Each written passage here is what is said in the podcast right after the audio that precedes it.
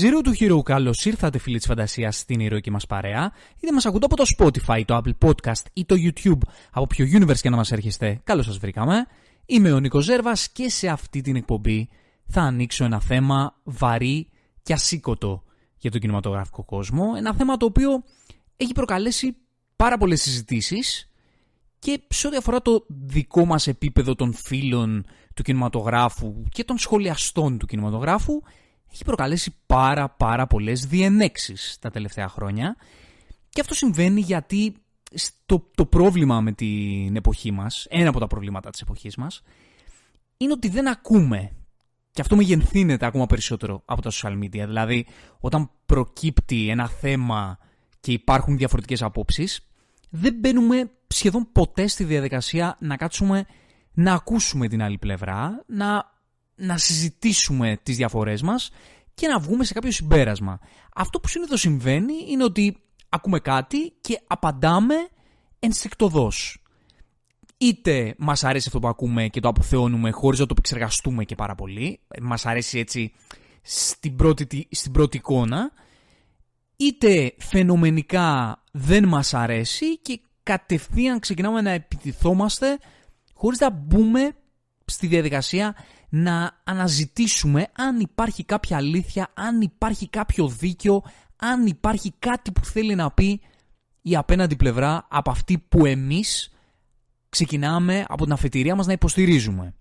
Σε αυτή την εκπομπή λοιπόν, για αυτό το θέμα που θα αναπτύξουμε, θα μπούμε σε μια διαδικασία να κάνουμε μια συζήτηση η οποία θα προσπαθήσει να αναζητήσει την αλήθεια και από τις δύο πλευρές και στην ουσία να βάλουμε τη, τη συζήτηση αυτή στην ουσιαστική της διάσταση και ίσως να αποσαφηνίσουμε και κάποια κομμάτια τα οποία πολλοί δεν μπαίνουν στη διαδικασία να τα αποσαφηνίσουν γιατί δεν τους ενδιαφέρει και πάρα πολύ, θέλουν περισσότερο να αντιδράσουν. Γιατί στην εποχή των social media πολύ περισσότερο βλέπουμε αντιδράσεις και πολύ πολύ λιγότερο ουσιαστικές συζητήσεις.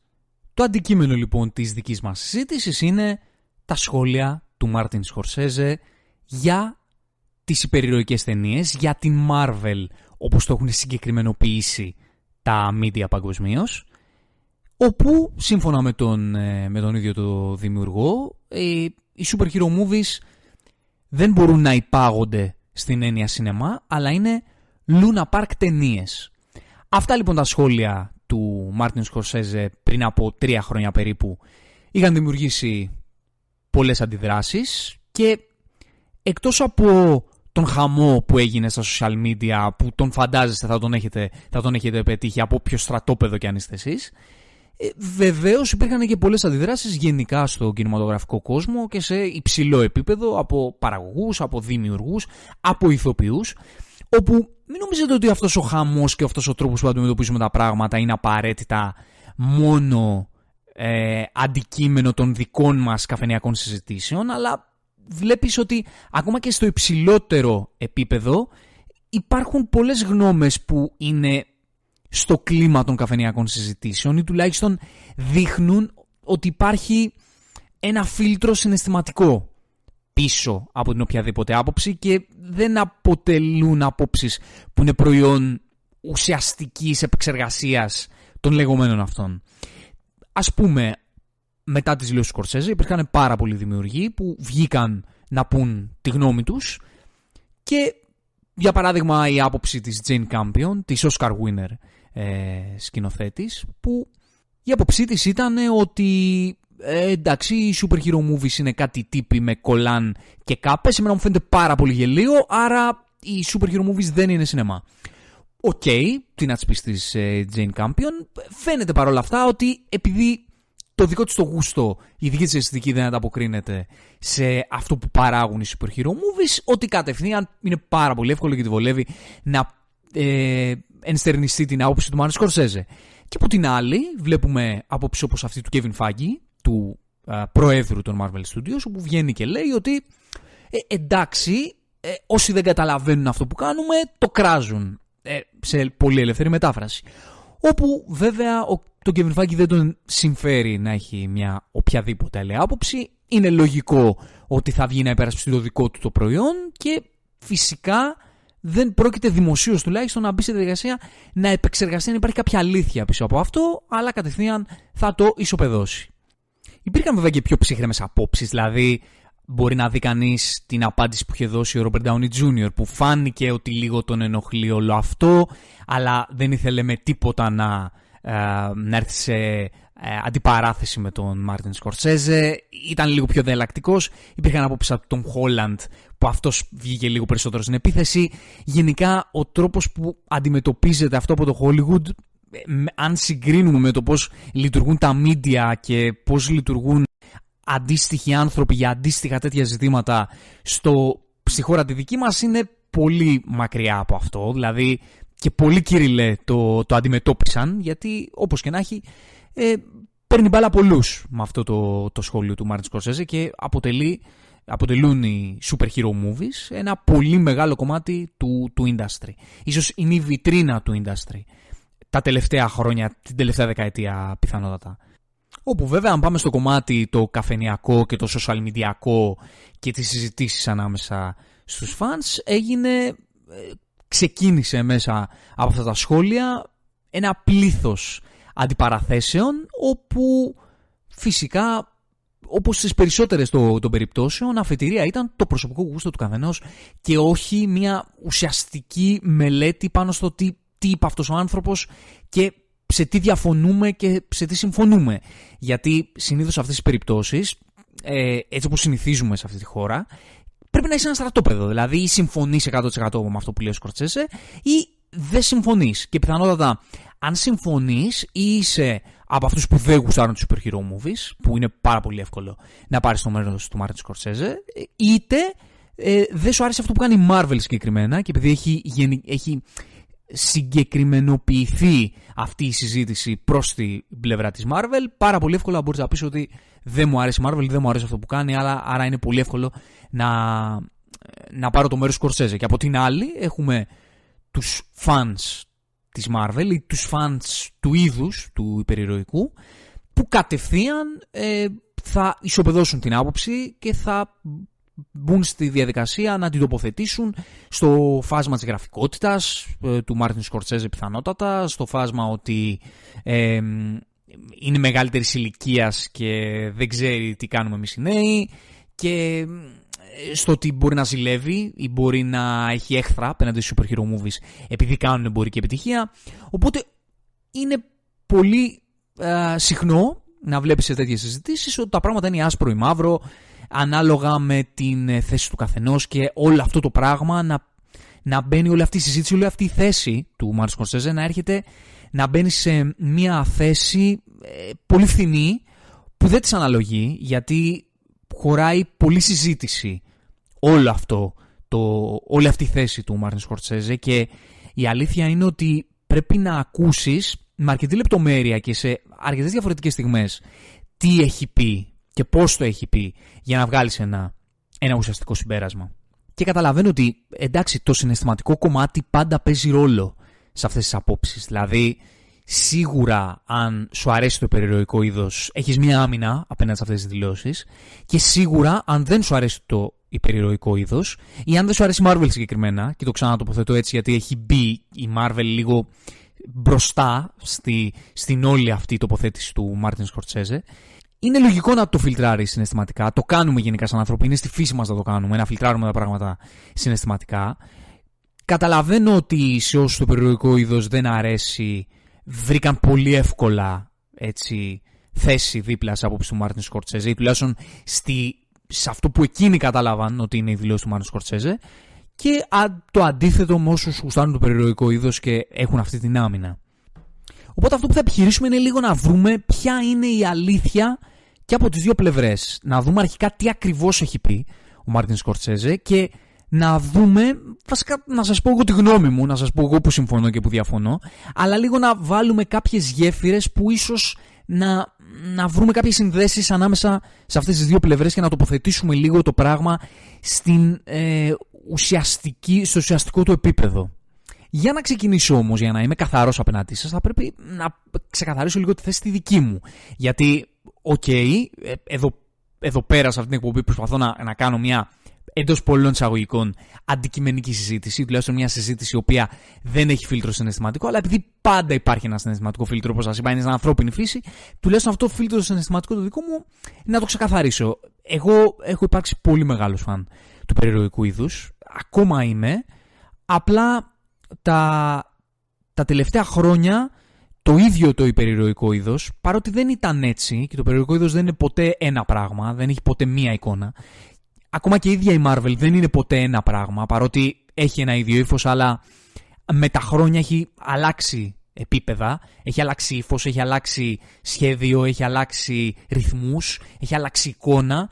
Οπότε το θεωρώ λίγο λάθος να, να λες ότι σου αρέσει ένα είδος στην ολότητά του παρότι και να υπερασπίζεσαι ολο, ο, την ολότητά του και να στέκεσαι οπαδικά δίπλα της και να κλείνεις τα μάτια σε πράγματα που πιθανότατα σε, σε ενοχλούν, πιθανότατα πράγματα τα οποία μπορεί να ρισκάρουν το ίδιο το μέλλον του είδους και εν τέλει μπορεί να αλλάξουν και τα ίδια τα δικά σου τα συναισθήματα απέναντι, απέναντι στο είδος. Γιατί μπορεί να καταλήξει να είναι κάτι άλλο από αυτό που εσύ ε, εσύ γούσταρες σε αυτό το, σε αυτό το είδος. Οπότε εγώ ε, στο, στο κομμάτι του Infinity Saga του, του MCU ήμουνα πολύ μεγάλος φαν. Ακόμα υπερασπίζομαι αυτά τα πράγματα που έγιναν στο Infinity Saga. Με τα καλά και τα κακά τους ε, σίγουρα υπήρχαν αστοχίες, σίγουρα υπήρχαν και project τα οποία δεν ήταν τόσο ενδιαφέροντα, project τα οποία δεν είχαν να πούν πολλά πράγματα, αλλά σε ό,τι έχει να κάνει τουλάχιστον με το Infinity Saga πιστεύω ότι υπήρχαν ωραία πράγματα μέσα σε αυτή τη, τη συγκεκριμένη σειρά ταινιών, ε, αλλά και στο υπόλοιπο είδος, γιατί έχει πολλά σπουδαία πράγματα το περιοδικό είδος και αν αφήσουμε και τη Marvel στην άκρη, μην το τοποθετήσω στο Marvel DC, δεν υπάρχει κανένας λόγος. Η DC έχει κάνει σπουδαία πράγματα. Ε, και πέραν από την Marvel και τη DC έχουν γίνει πολύ ωραία πράγματα και ακόμα γίνονται ωραία πράγματα στο είδος. Απλά τα τελευταία χρόνια νομίζω ότι συνολικά το είδος, όλα τα στούντιο, ή τουλάχιστον στην τριπτική τους πλειοψηφία, επειδή έχουν συνειδητοποιήσει ότι το, το απλά να έχουν την ταμπέλα η ταινία και να βρίσκονται μέσα σε ένα franchise τη κάνει, της δίνει ένα εμπορικό boost αυτομάτως ε, αντιλαμβάνομαι ότι έχουν ρίξει πάρα πάρα πάρα πολύ το effort στο να κάνουν κάτι ουσιαστικό θεωρώντας ότι με μια εύκολη μανιέρα η εμπορική επιτυχία είναι δεδομένη. Και τα studios δεν θέλουν και κάτι περισσότερο. Δηλαδή θα πρέπει να εθελοτυφλούμε νομίζοντας ότι τα ίδια τα studios ή τουλάχιστον η πλειονότητά τους ενδιαφέρονται για την καλλιτεχνική επιτυχία. Συνήθως ενδιαφέρονται για την εμπορική επιτυχία γιατί στο κάτω-κάτω είναι και επιχειρήσεις. Οπότε εμένα η σχέση μου με το είδος είναι μια σχέση αγάπης που όμως τα τελευταία χρόνια βλέπω ότι πηγαίνει το είδος προς μια κατεύθυνση που αρχίζει και με χάνει. Οπότε όταν ε, έσκασαν οι πρώτες δηλώσεις, η πρώτος εκείνος ντόρος με τις δηλώσεις του Μάρτιν Σκορτσέζε πριν από περίπου μια τριετία και η θέση δική μου ήταν αμυντική, περισσότερο γιατί όταν είσαι φαν του είδους και έχεις πάρει συνέστημα από το είδος αυτό, και ακόμα και αν θέλετε να το κάνουμε πιο συγκεκριμένα και από τη Marvel που έβγαινε μπροστά σε αυτές τις συζητήσεις, είναι λογικό και επόμενο όταν έχεις πάρει συνέστημα και με βάση τη δική σου τη λογική και το δικό σου ψυχισμό είναι ένα ουσιαστικό συνέστημα, δηλαδή δεν είναι απλά ενθουσιασμός, ε, υπάρχει μια, κρύβεται κάτι, υπάρχει μια ουσία πίσω από αυτό το συνέστημα, τότε είναι λογικό να έρχεσαι σε πρώτο επίπεδο αντίθετος με την άποψη ότι δεν είναι σινεμά κάτι τέτοιο, γιατί ε, εσύ βλέπεις κάτι που ο Μάρτιν Σκορτσέζε και πολλοί άλλοι δεν το βλέπουν. Οπότε μπαίνει ε, όλο το πράγμα σε μια συζήτηση ότι εγώ το παίρνω, εσύ δεν το παίρνεις. OK, okay, πώς μπορούμε να βάλουμε κανόνα ότι αυτό το πράγμα δεν είναι αυτό. Και θυμάμαι ότι είχε γίνει ένα πολύ μεγάλο έτσι μπαμ συζητήσεων και συγκεκριμένα για το No Way Home ας πούμε που ήταν η ταινία που για πολλούς ήταν παράδειγμα λούνα παρκ ταινίας και παράδειγμα αυτών των πραγμάτων που έλεγε ο Μάρτιν Σκορσέζε αλλά παρότι μετά το Infinity Saga ε, είναι πάρα πολλά τα πράγματα που δεν μου αρέσουν ας πούμε προσωπικά στο πώς κινείται η Marvel και στο πώς κινείται το MCU. Παρ' όλα αυτά, στο No Way Home εγώ πήρα συνέστημα, εγώ πήρα πράγματα τα οποία είχαν ουσία μέσα σε αυτή την ταινία, πέρα από το Cameo Fest και όλα αυτά τα, το fan service που σίγουρα υπήρχε. Αλλά για μένα υπήρχε ουσία, οπότε ακόμα και σε μια τέτοια ταινία που φαινομενικά είναι Luna Park, φαινομενικά μοιάζει να είναι, εγώ έβρισκα μια ουσία πίσω από αυτό, άρα και πάλι δεν μπορούσα να συμφωνήσω. Όμως όταν βλέπεις ότι η Marvel αυτή τη στιγμή έχει ξεκινήσει να μετά το Infinity Saga να παράγει, να παράγει, να παράγει και όλο λιγότερο να προσπαθεί να δομήσει αυτά τα πράγματα που δημιουργεί ώστε να έχουν κάτι να σου πούν πέραν από το να περνάς απλά την ώρα σου τότε συνειδητοποιήσω ότι όντως αυτό το πράγμα αρχίζει και γίνεται πάρα πάρα πολύ μαζικό. Και ότι αυτά τα λόγια του Μάρτιν Σκορτσέζε αρχίζουν και όχι τώρα, δεν αρχίζουν τώρα να βγάζουν νόημα αλλά πλέον είναι πάρα πολύ επίκαιρα σε ένα επίπεδο που αρχίζει να, να μην μπορεί να, να έρθει κάποιος σε αντίθεση, να μην μπορεί να τα αφισβητήσει αυτό το πράγμα γιατί είναι πολύ οφθαλμοφανές και το πρόβλημα είναι ότι το ίδιο το είδος έχει αρχίσει να, να κάνει με, με πολύ εξόφθαλμο τρόπο όλα αυτά τα πράγματα τα οποία ήταν στον τεμή τα προηγούμενα χρόνια. Δηλαδή όλο αυτό το κομμάτι το οποίο ήταν Luna Park, όπως λέει ο Σκορτσέζε, το οποίο όμως πολλές φορές έμπαινε μέσα, μπλεκόταν ή έντυνε πραγματικά ουσιαστικό κινηματογράφο, κατά τη γνώμη τη δική μου τουλάχιστον και πολλών εκεί έξω, όταν το συναισθηματικό κομμάτι αρχίζει και λιγοστεύει, λιγοστεύει, λιγοστεύει και η ουσία λιγοστεύει και το Luna Park αρχίζει και, και υπερισχύει, τότε ε, φαίνεται ότι το πράγμα πλέον ξεφεύγει και αρχίζει και δεν γίνεται πολύ ε, αμφισβητούμενο. Και βέβαια αν με ρωτάτε δεν είναι μόνο η Marvel το πρόβλημα, δηλαδή βλέπουμε ότι και η DC στις, ε, στα τελευταία του project έχει ένα πάρα πολύ μεγάλο κομμάτι της ε, λογικής της Marvel. Βλέπουμε ότι η Sony φτιάχνοντας το universe της δεν ξέφυγε και πολύ από αυτό το πράγμα. Βλέπουμε ότι γενικά τα μεγάλα studios που παράγουν οι περιρροικές ταινίες τα τελευταία χρόνια κλεινόντουσαν όλο και περισσότερο στο καβούκι τους και όλο περισσότερο έχαναν effort από το να δημιουργήσουν κάτι ουσιαστικό, αλλά επένδυαν στην παραγωγή. Το πρόβλημα όμως είναι μόνο το υπερηρωικό είδος. Και εδώ είναι που πρέπει να αρχίσουμε να επεξεργαζόμαστε λίγο περισσότερο και σε λίγο μεγαλύτερο βάθος αυτά τα οποία είπε ο Μάρτιν Σκορσέζε για να συνειδητοποιήσουμε λίγο πού είναι το θέμα. Αρχικά, ο Μάρτιν Σκορσέζε δεν είπε ποτέ Marvel δεν χρησιμοποίησε ποτέ τη λέξη Marvel, δεν μίλησε ποτέ για τη Marvel συγκεκριμένα.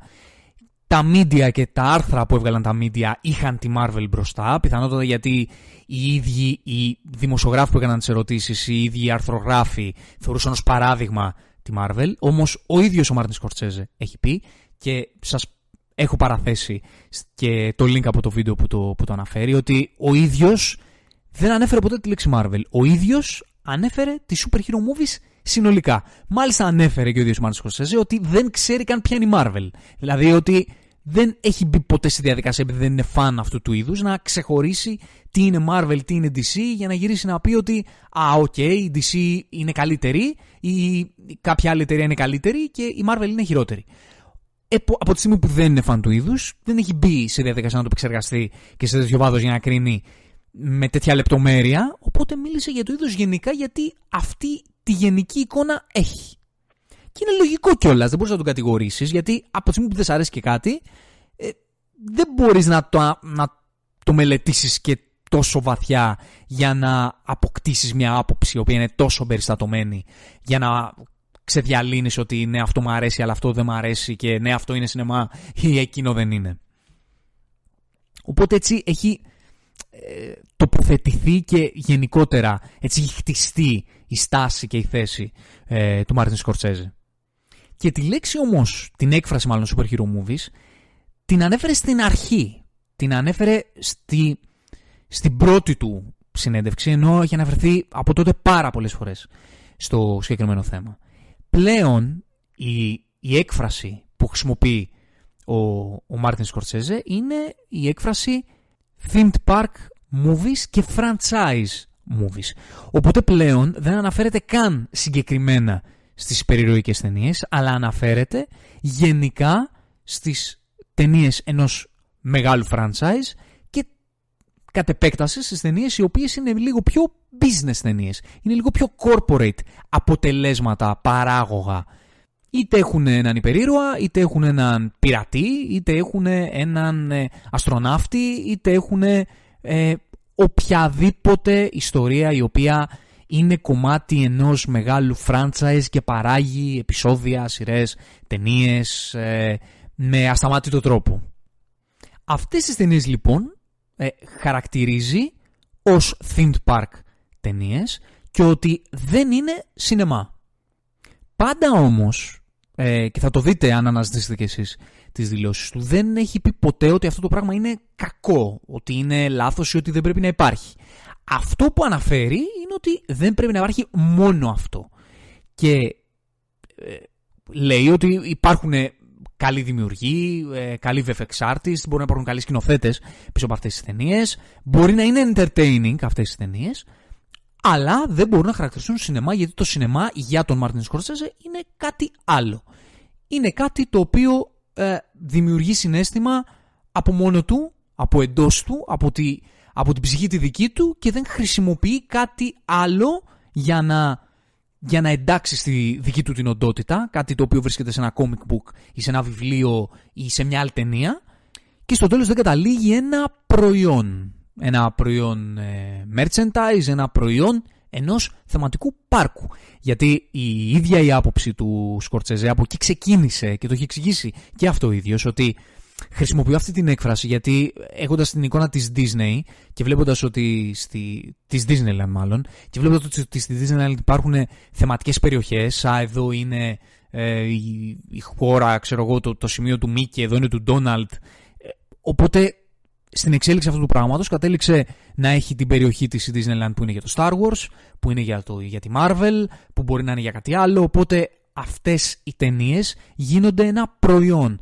Και κατά το Μάρτιν Σκορτσέζε στην ουσία δημιουργούνται για να αποτελέσουν προϊόν και όχι να πάει για να παράξουν τέχνη.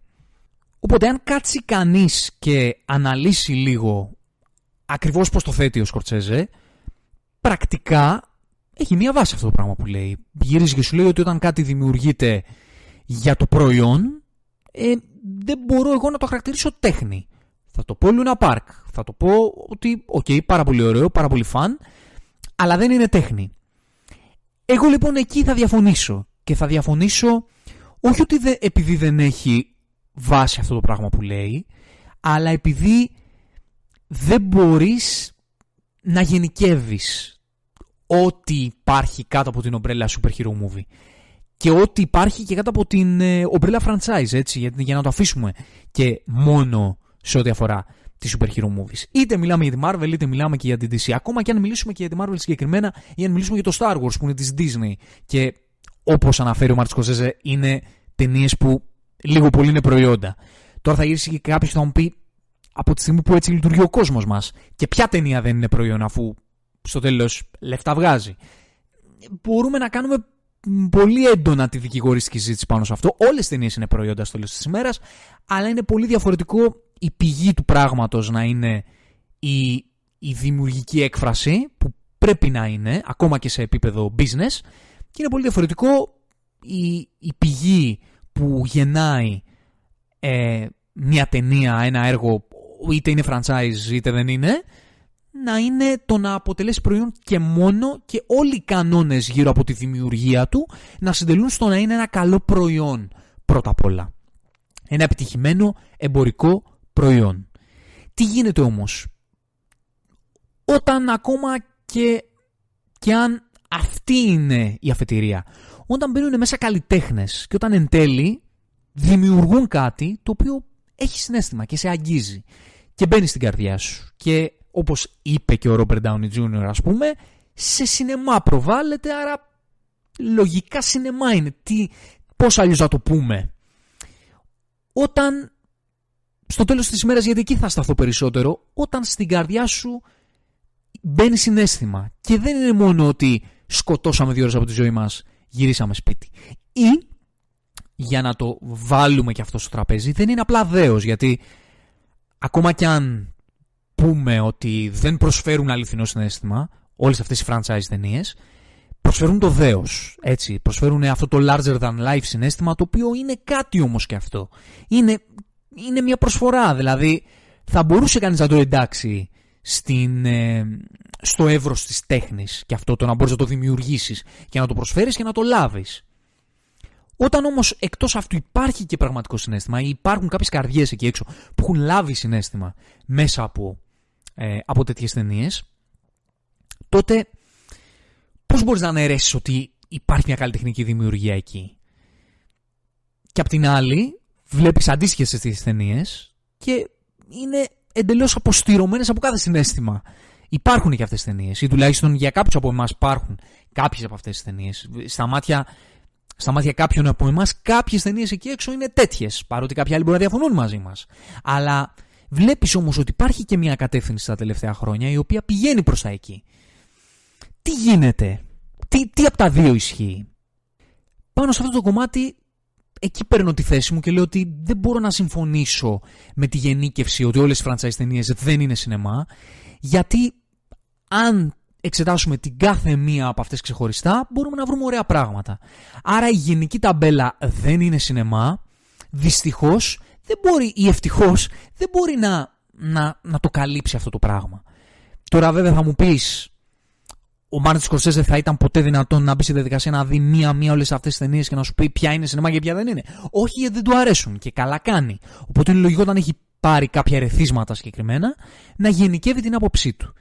Αλλά και εμένα αυτή είναι η δική μου γνώμη και νομίζω ότι είναι λίγο πιο συνετό να το προσεγγίσεις έτσι ότι δεν μπορεί να πάρει, αυτή, να πάρει ένα ολόκληρο ή ένα ολόκληρο ταινιών αυτή την ταμπέλα γιατί μπορεί να υπάρχουν καλλιτεχνικά πράγματα εκεί. Οπότε αποκτάει και ένα ακόμα μεγαλύτερο ενδιαφέρον να επιλέξεις ποιο franchise θα ακολουθήσει, ποια ταινία θα ακολουθήσεις ή ποια σειρά ταινιών ε, θα συνεχίσεις να ακολουθείς κρίνοντας κάθε φορά και βάζοντας στο ζύγι τι, τι μπορεί να σου προσφέρει.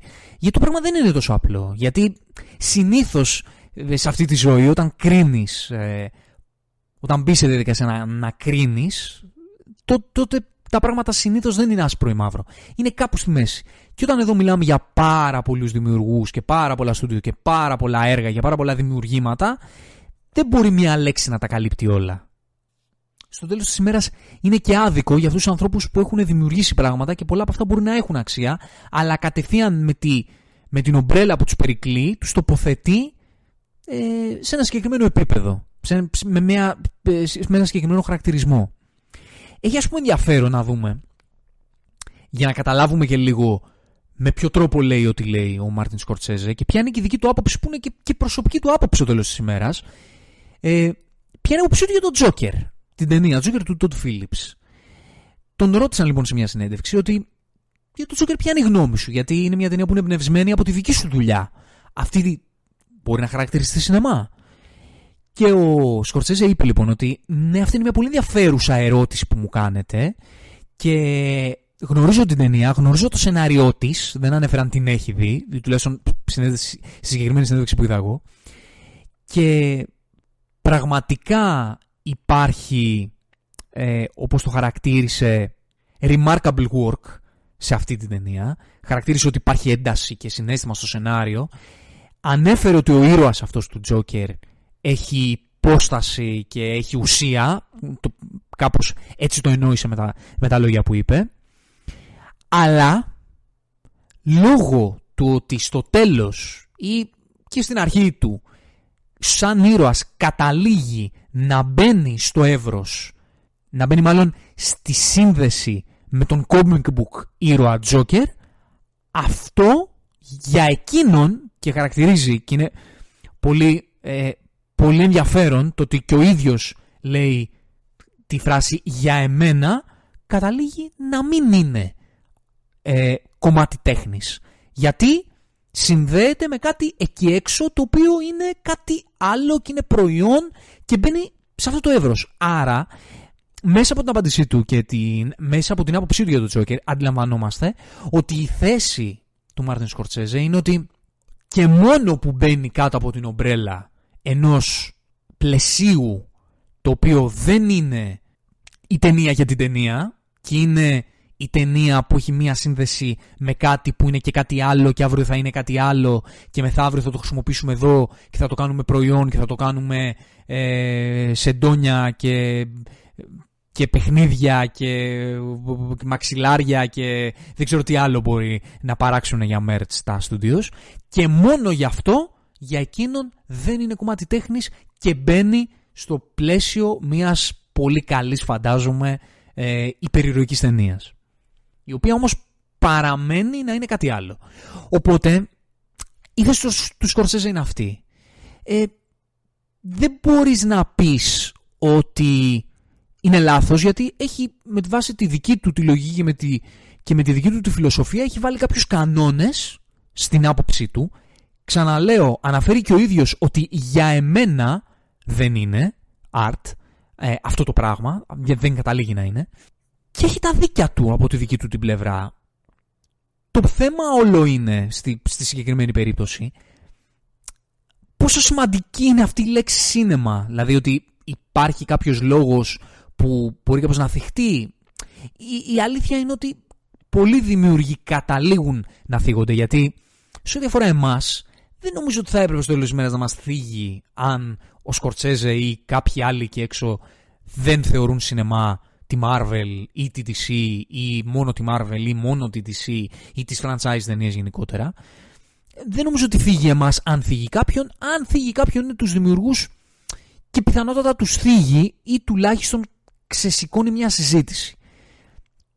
Αυτό που στο τέλος της ημέρας όμως θέλει να πει ο, ο Σκορσέζε είναι ότι αυτό το οποίο ξεκίνησε να είναι ε, ο κινηματογράφος μια έκφραση συναισθήματος, μια δημιουργική ανάγκη ενός καλλιτέχνη που βγάζει την έκφρασή του στο πανί, αυτό δεν συνδέεται και πάρα πολύ με αυτό που συμβαίνει σήμερα στις themed park ταινίες. Ξαναυπογραμμίζω αυτή την έκφραση και όχι την έκφραση super hero movies για να προχωρήσουμε παρακάτω γιατί είναι ε, σημαντικό να το πάμε και στο επόμενο επίπεδο.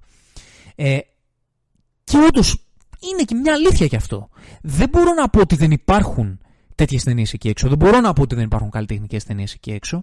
Αλλά η αλήθεια είναι ότι στη συντριπτική τους πλειοψηφία οι ταινίες που υπάγονται σε ένα franchise τα τελευταία 10 χρόνια πάσχουν από καλλιτεχνική έκφραση ή τουλάχιστον φαίνεται από το ύφος τους, φαίνεται από τη λογική τους ότι έχουν κάποια στεγανά τα οποία ορίζονται από το στούντιο έτσι ώστε να είναι κομμάτι του franchise η τάδε ταινία, η τάδε σειρά, για να το πάμε και στο κομμάτι των, ε, των σειρών που μπορεί να υπάρχουν σε ένα franchise. Οπότε αυτομάτως ο τρόπος δημιουργίας μιας ταινίας σήμερα, μιας franchise ταινίας σήμερα, δεν έχει και πολύ σχέση με το τι ήταν τότε ε, ο κινηματογράφος, πώς δημιουργούνταν, πώς ξεκινούσε και πώς κατέληγε να είναι ο κινηματογράφος τότε. Οπότε 100% πρέπει να συμφωνήσουμε, νομίζω ότι αυτό δεν χωράει αμφισβήτησης, ότι σήμερα ο κινηματογράφος δεν έχει καμία σχέση με αυτός, με αυτό που ήταν ο κινηματογράφος τότε. Και αυτό συμβαίνει γιατί σήμερα το χέρι των studios που θέλουν οι ταινίες να είναι δυνατά εμπορικά προϊόντα είναι πολύ βαρύ, ενώ τότε δεν ήταν σε τόσο μεγάλο βαθμό. Η, η έκφραση καλλιτεχνική ήταν πολύ ισχυρότερη. Οπότε μπορούμε να βάλουμε αυτά τα δύο πράγματα στο ζύγι και τουλάχιστον να τα διαχωρίσουμε. Τώρα το αν ο σημερινός κινηματογράφος μπορεί να λέγεται σίνεμα ή δεν μπορεί να λέγεται, δεν έχει τόσο σημασία, θα γυρίσω εγώ να πω στο τέλος, παρότι εγώ θα έλεγα ότι θα πρέπει να λέγεται σινεμά ή τουλάχιστον δεν μπορείς να αποκλείσεις κάθε σημερινή ταινία franchise από το να μπορεί να ονομαστεί σινεμά ή δεν μπορείς να αποκλείσεις ότι μια σημερινή franchise ταινία μπορεί να έχει καλλιτεχνική αξία. Γιατί είναι πολύ... Ε, η τρύπα εδώ, το, το, η παγίδα που μπορείς να πέσεις είναι το γεγονός ότι να συνδέσεις το γεγονός ότι επειδή δεν λέγονται αυτές τις ταινίες σινεμά ή δεν μπορούμε να τους δώσουμε αυτή, αυτό το χαρακτηρισμό, τότε δεν έχουν και καλλιτεχνική αξία. Που δεν νομίζω ότι ήταν ακριβώς αυτό το οποίο πιστεύει. Δεν νομίζω ότι είναι αυτό ακριβώς που πιστεύει ο Μάρτιν Σκορτσέζε, αλλά είναι πολύ εύκολο το να μπεις στη λούπα να συνδέσεις αυτά τα δύο πράγματα. Το οποίο εγώ θα το θεωρούσα λάθος. Πριν λίγες μέρες λοιπόν, ο Μάρτιν Σκορτσέζε έκανε κάποιες συμπληρωματικές δηλώσεις στο πλαίσιο της ε, της καμπάνιας, της προωθητικής για τη νέα του ταινία, το Killers of the Flower Moon. Και με ακόμα μεγαλύτερο πάθος ανέφερε ότι το industry, το κινηματογραφικό, έχει φτάσει σε τέλμα. Ανέφερες συγκεκριμένα ότι τελείωσε και ότι υπάρχει πολύ μεγάλος κίνδυνος τα επόμενα χρόνια οι νέοι movie lovers, movie goers να έχουν στο μυαλό τους ότι ο κινηματογράφος είναι αποκλειστικά αυτό το πράγμα το οποίο δημιουργούν, δημιουργείται μέσα από τις franchise ταινίες το δικό τους ύφος, η δική τους συλλογική να είναι το μόνο πράγμα που μπορεί να θεωρείται κινηματογράφος. Να, να αγνοούν οι νέες γενιές το οτιδήποτε άλλο υπάρχει στον κινηματογράφο εκτός από αυτές τις ταινίες γιατί αυτές υπερισχύουν εμπορικά. Και μάλιστα έδωσε το έναυσμα έτσι, με πολύ συναισθηματικό τρόπο στους δημιουργούς να επιτεθούν με τη δημιουργικότητά τους έτσι ώστε να βγουν στην επιφάνεια και να, και να προβάλλουν με δυναμικό τρόπο τις δουλειές τους και να εκφραστούν με έντονο τρόπο δημιουργικά έτσι ώστε να, να αναδείξουν τα, τα καλά, τα, τα διαφορετικά μάλλον, για να μην μιλήσουμε καλό και κακό, τα διαφορετικά στοιχεία που κάνουν τον κινηματογράφο αυτή τη μορφή έκφρασης που είναι το οποίο δεν κάνουν ή δεν μπορούν να κάνουν, δεν θέλουν να κάνουν οι franchise ταινίες, έτσι ώστε να κρατήσουν ζωντανή αυτή την κινηματογραφική μαγεία μιας άλλης εποχής, η οποία είναι όμως και η ουσία ε, της καλλιτεχνικής κινηματογραφικής έκφρασης. Και μάλιστα ανέφερε, και εδώ έχει ένα πολύ μεγάλο ενδιαφέρον η τοποθέτησή τους, στο ότι πλέον οι franchise ταινίες είναι λες και τις έχει φτιάξει η AI. Έχουν όλες μία μανιέρα. Και σε αυτό δεν μπορώ να διαφωνήσω. Και εδώ είναι που, που το πράγμα ζωντανεύει πολύ και έρχεται ακριβώς νομίζω στη θέση που θα πρέπει να το προσεγγίσουμε γιατί δεν είναι ότι τώρα τα έκανε τα πράγματα πιο συγκεκριμένα ο, ο Σκορτσέζε και τότε τα ίδια έλεγε απλά νομίζω ότι με, το, με τον τρόπο με τον οποίο κινούνται και το υπερηρωικό είδος τα τελευταία χρόνια αλλά και οι franchise blockbuster ταινίες τα τελευταία χρόνια γιατί το πρόβλημα δεν είναι μόνο ο υπερηρωικός κινηματογράφος είναι γενικά ο blockbuster κινηματογράφος ο οποίος σε πολύ μεγάλο βαθμό και, και ακόμα και αν δεν είναι κινηματογράφος και είναι ταινίες σε πλατφόρμες και εκεί το βλέπουμε πάρα πολύ αυτό βλέπουμε να σε, σε πολύ μεγάλο βαθμό να γίνεται ακόμα πιο ανέμπνευστος ακόμα πιο στεγνός από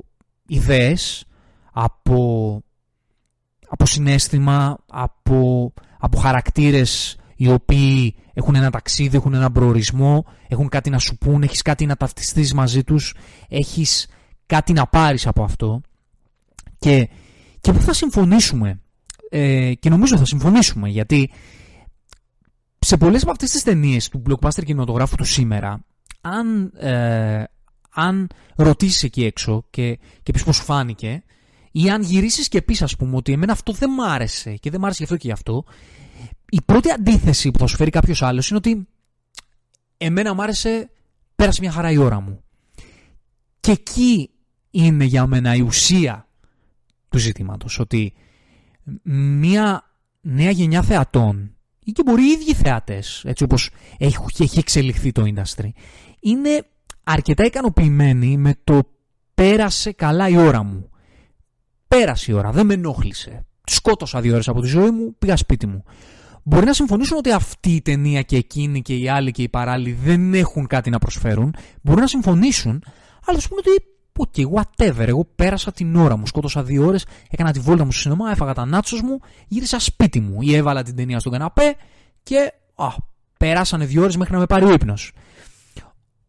Οπότε, νομίζω ότι μπορούμε να βρούμε όλοι, ε, μπορούμε να συμφωνήσουμε στο ότι αυτές οι ταινίες που απλά σκοτώνεις την ώρα σου πλέον είναι πάρα πολλές.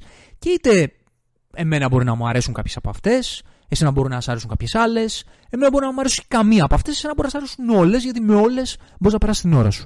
Αλλά συμφωνούμε όμως ότι ε, οι περισσότεροι τουλάχιστον από εμάς, ότι ένα πολύ μεγάλο κομμάτι των blockbuster ταινιών των τελευταίων ετών, είτε είναι περιρροϊκέ ταινίες, σε μεγάλο βαθμό είναι, είτε δεν είναι, είναι ο σκοπός τους είναι για να σκοτώνεις την ώρα σου και τίποτα περισσότερο. Και θα γυρίσει κάποιος και θα πει εγώ αυτό θέλω, να σκοτώσω απλά την ώρα μου. Δεν με ενδιαφέρει κάτι άλλο. Και τώρα είναι που ερχόμαστε νομίζω, εκεί είναι που ερχόμαστε στο πραγματικό πρόβλημα, αν ρωτάτε εμένα. Και καταλαβαίνω το πώς το θέτει ο, ο Σκορτσέζα από την πλευρά του, γιατί το βλέπει αυτό και σου λέει ότι ε, για να το πολεμήσουμε θα πρέπει να υπάρχει μια καλλιτεχνική έκφραση ακόμα πιο ισχυρή και θα πρέπει τα στούντιος να δώσουν ακόμα μεγαλύτερο φως στην καλλιτεχνική έκφραση την αληθινή μήπως και το πάρει το μάτι των θεατών και ανακαλύψουν τι χάνουν τόσο καιρό ή τι υπάρχει εκεί έξω πέραν από το σκοτώνω την ώρα μου. Αλλά για μένα το πράγμα είναι και λίγο πιο σύνθετο από αυτό γιατί είναι ένας φαύλος κύκλος. Γιατί όσο ο κόσμος θέλει να βλέπει το εύκολο με το οποίο θα σκοτώνει την ώρα του, έτσι και τα στούντιο θα γυρίσουν και θα σου πούν, αφού αυτό θέλει ο λαός, αυτό θα το προσφέρουμε. Και δεν χρειάζεται να σκάσουμε και πολύ για να κάνουμε και ιδιαίτερα καλά σενάρια ή να έχουμε ακόμα και τα VFX μας και τα CGI μας να είναι και ιδιαίτερα πετυχημένα. Γιατί στο τέλος της ημέρας θα πάνε και θα το δουν γιατί να σκοτώσουν την ώρα τους θέλουν. Και αν έχουμε και μια ιστοριούλα, μια ταινιούλα από ένα franchise που ξέρουν τον ήρωα από πριν ή έχουμε φτιάξει ένα πλαίσιο σε ένα franchise από δύο-τρία πραγματάκια που ψιλογουστάρει ο κόσμος ή του ψιλοκάνουν για να σκοτώνει την ώρα του, τότε και τι άλλο χρειάζεται να κάνουμε, τίποτα. Και όσο τα στούντιο θα δίνουν αυτό, τόσο ο κόσμος θα τρώει αυτό. Άρα ο κόσμος μετά θα ζητάει αυτό και τα στούντιο θα ξαναδίνουν αυτό. Και όλος αυτός είναι ένας φαύλος κύκλος που δεν ξέρω πού μπορεί να σταματήσει. Γιατί εκεί είναι το πρόβλημα. Τώρα ο Σκορτσέζε μπορεί να γυρίσει να σου πει ότι το πρόβλημα ξεκινάει από το ότι τα στούντιος δημιούργησαν αυτές τις ταινίες, δημιούργησαν αυτό το ύφος, στήριξαν αυτό το ύφος, οπότε έμαθαν τον κόσμο να θέλει αυτό το ύφος και να ικανοποιείται από αυτό το ύφος. Αλλά τώρα μπαίνουμε στη διαδικασία να σκεφτούμε ή να, να αναλογιστούμε αν έκανε κότα το αυγό ή το αυγό την κότα. Καταλαβαίνω ότι, ότι στο μυαλό του Σκορτσέζε και πολλών άλλων δημιουργών ότι είναι τα στούντιος η κακή της υπόθεσης. Τα στούντιος που κρύβουν τη, την καλλιτεχνική δημιουργία γιατί είναι κάτι πιο ρηψοκίνδυνο και κάτι πιο σύνθετο ε, έτσι ώστε να, να δημιουργήσουν τη δική τους φάση η οποία είναι πιο βολική έτσι ώστε να βγάζουν λεφτά. Αλήθεια είναι αυτό, δεν είναι ψέματα. Το θέμα είναι όμως ότι επειδή υπάρχει και ο παράγοντας του τι θέλει ο κόσμος, γιατί ο κόσμος πληρώνει στο τέλος, και ο κόσμος, αν αύριο σταματήσει να βλέπει super hero movies που ήδη αρχίζει και το κάνει σιγά σιγά, θα κλονίσει τα studios για να βρούνε έναν άλλο προσανατολισμό.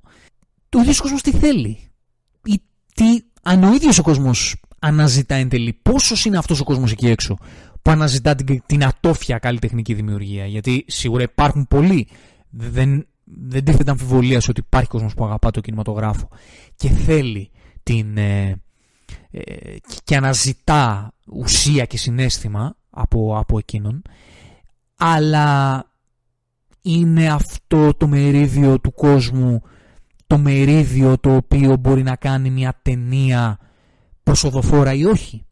Γιατί είδαμε ας πούμε ότι το Barbie έκανε μια συντριπτική, μια τεράστια εμπορική επιτυχία και την έκανε γιατί ε, σύμφωνα με έρευνες που, που είδα και εγώ ένα τεράστιο κομμάτι των, ε, των ανθρώπων που πήγαν και είδαν τον Barbie είχαν να πάνε τύπου σινεμά κανένα χρόνο. Δεν είναι moviegoers, δεν είναι φίλοι του κινηματογράφου. Γούσταραν τη φασούλα και πήγανε και είδαν τον Barbie.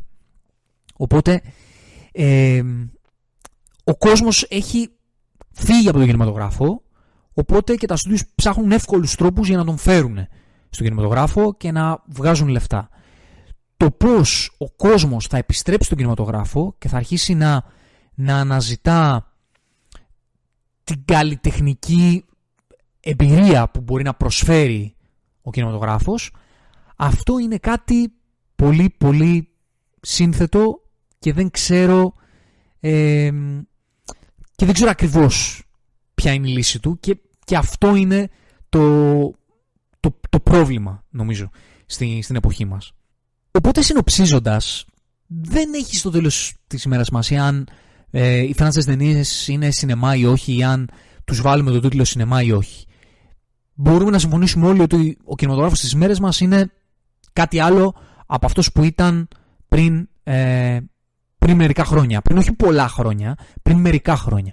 Και θα γυρίσει κάποιος και θα σου πει ότι έτσι είναι ο κινηματογράφος εξελίσσεται. Το θέμα είναι όμως ότι όταν ψηλοσυμφωνούμε ότι η εξέλιξη του κινηματογράφου είναι περνάω την ώρα μου απλά στο μεγαλύτερο βαθμό του ή τουλάχιστον στο blockbuster ε, εμπορικό βαθμό του, είναι μόνο στο σκοτώνω την ώρα μου και όχι στο ότι παίρνω και κάτι φεύγοντας, τότε καταλαβαίνουμε όλοι ότι ο κινηματογράφος πηγαίνει σε μια κατεύθυνση που οι φίλοι, οι πραγματικοί του κινηματογράφου, δεν θα ήθελαν να τον δουν σε αυτή τη θέση. Γιατί αν δεν είσαι και φίλος του κινηματογράφου και δεν αγαπάς αυτό το μέσο, δεν το αγαπάς πραγματικά, τότε είναι λογικό να μην σε ενδιαφέρει και στο τέλος της ημέρας. Αλλά επειδή συνήθως εμείς που σχολιάζουμε, κάνουμε αυτές τις συζητήσεις για το τύπο Σκορτσέζε και αν η super hero movies είναι, δεν είναι, τι είναι, αγαπάμε αυτό το μέσο λίγο ή πολύ, τότε νομίζω ότι εμείς είμαστε που θα πρέπει να αντιληφθούμε ότι σε αυτό το πράγμα που λέει ο Σκορτσέζε, είτε μας αρέσουν ή όχι super hero movies, είτε μας καλύπτουν ή όχι, υπάρχει ένας πόνος ενός δημιουργού που βλέπει ότι το μέσο αρχίζει και, και ξεφτίζει από σπουδαιότητα. Και αυτή νομίζω, ε, εκεί νομίζω ότι είναι το πρόβλημα. Γίνεται κάτι μαζικό και κάτι το όπου χάνεται το αίσθημα του σπουδαίου. Γίνεται κάτι επαναλαμβανόμενο, γίνεται κάτι που, που στερείται συναισθήματος τουλάχιστον στο βαθμό που, που θα το έβλεπες κάποτε.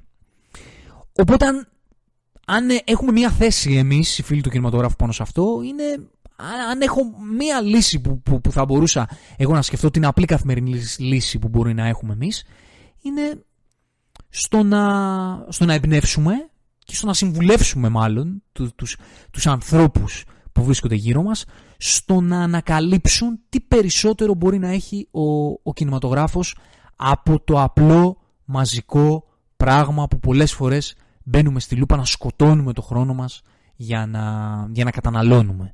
Γιατί ούτε αυτό είναι κακό, φυσικά και δεν είναι κακό και ο ίδιος Σκορτσέζε δεν είπε ότι είναι κακό, αλλά δεν είναι μόνο αυτό. Υπάρχει και κάτι άλλο πίσω από αυτό. Το οποίο ακόμα και εμείς οι ίδιοι πολλές φορές μπορούμε να του γυρίζουμε την πλάτη για να επιλέγουμε να σκοτώσουμε την ώρα μας, αλλά ο κινηματογράφος δεν είναι απλά για να σκοτώνεις την ώρα σου, κρύβει πολύ πλούτο. Μπορεί να κρύψει πολύ πλούτο μέσα του και σε κάθε ευκαιρία αν θέλουμε να κρατήσουμε αυτό το μέσο ζωντανό και να το κρατήσουμε στο, στο βάθρο που το αξίζει, θα πρέπει να γυρίζουμε το κεφάλι μας και να κοιτάμε λίγο πιο δίπλα και να δίνουμε περισσότερο αξία και περισσότερο το ενδιαφέρον μας και την καρδιά μας ίσως και τα λεφτά μας ή τουλάχιστον αν όχι τα λεφτά μας με, με ό,τι ε, μπορεί να προσφέρει ο καθένας στο μέσο αυτό, σε αυτό το χόμπι, γιατί το λέω σαν χόμπι είναι και αυτό, τουλάχιστον το ενδιαφέρον μας και το σεβασμό μας και την προσοχή μας και ένα κομμάτι του χρόνου μας στο να ανακαλύψουμε και τι άλλα πράγματα υπάρχουν εκεί έξω εκτός από το μαζικό, επαναλαμβανόμενο, corporate, εμπορικό πράγμα το οποίο ο Μάρτιν Σκορσέζε δεν χαρακτηρίζει σινεμά. Αυτά. Περίμενα η εκπομπή να βγει πολύ μικρότερη, τελικά κατέληξε πολύ μεγαλύτερη. Περιμένω τα δικά σας σχόλια, περιμένω τις δικές σας απόψεις. Με ενδιαφέρει πάρα πολύ να το συζητήσουμε. Γι' αυτό χρησιμοποίησα τη λέξη συζήτηση, γιατί να συζητήσουμε ε, θέλω και να δω και τη, και τη δική σας οπτική. Γιατί αν μας σώσει κάτι σε αυτόν τον κόσμο είναι το να συζητήσουμε και να κάτσουμε να ακούσουμε και όχι απλά να αντιδράσουμε. Αν δεν μπορεί ο συνομιλητής μας να συζητήσει, δεν θέλει να συζητήσει, ας μην συζητήσουμε. Αλλά ας προσπαθήσουμε να βάλουμε το λιθαράκι μας στις διαφωνίες μας, να τις συζητάμε για να πάρουμε κάτι από αυτό που έχει να μας πει ο άλλος και να ε, εξελίξουμε την άποψή μας και όχι να προσπαθούμε σε κάθε συζήτηση να να αποδείξουμε ότι εμείς είμαστε σωστοί, εμείς έχουμε το δίκαιο ή αυτό που υποστηρίζουμε εμείς είναι το σωστό, αλλά να προσπαθήσουμε να εξελίξουμε τη γνώμη μας, να την εμπλουτίσουμε και στο τέλος της ημέρας το καλύτερο που μπορούμε να, να καταφέρουμε τουλάχιστον να σκοτώσουμε την ώρα μας συζητώντας. Τα λέμε στο επόμενο ερωτικό ταξίδι. From zero to hero, just like that.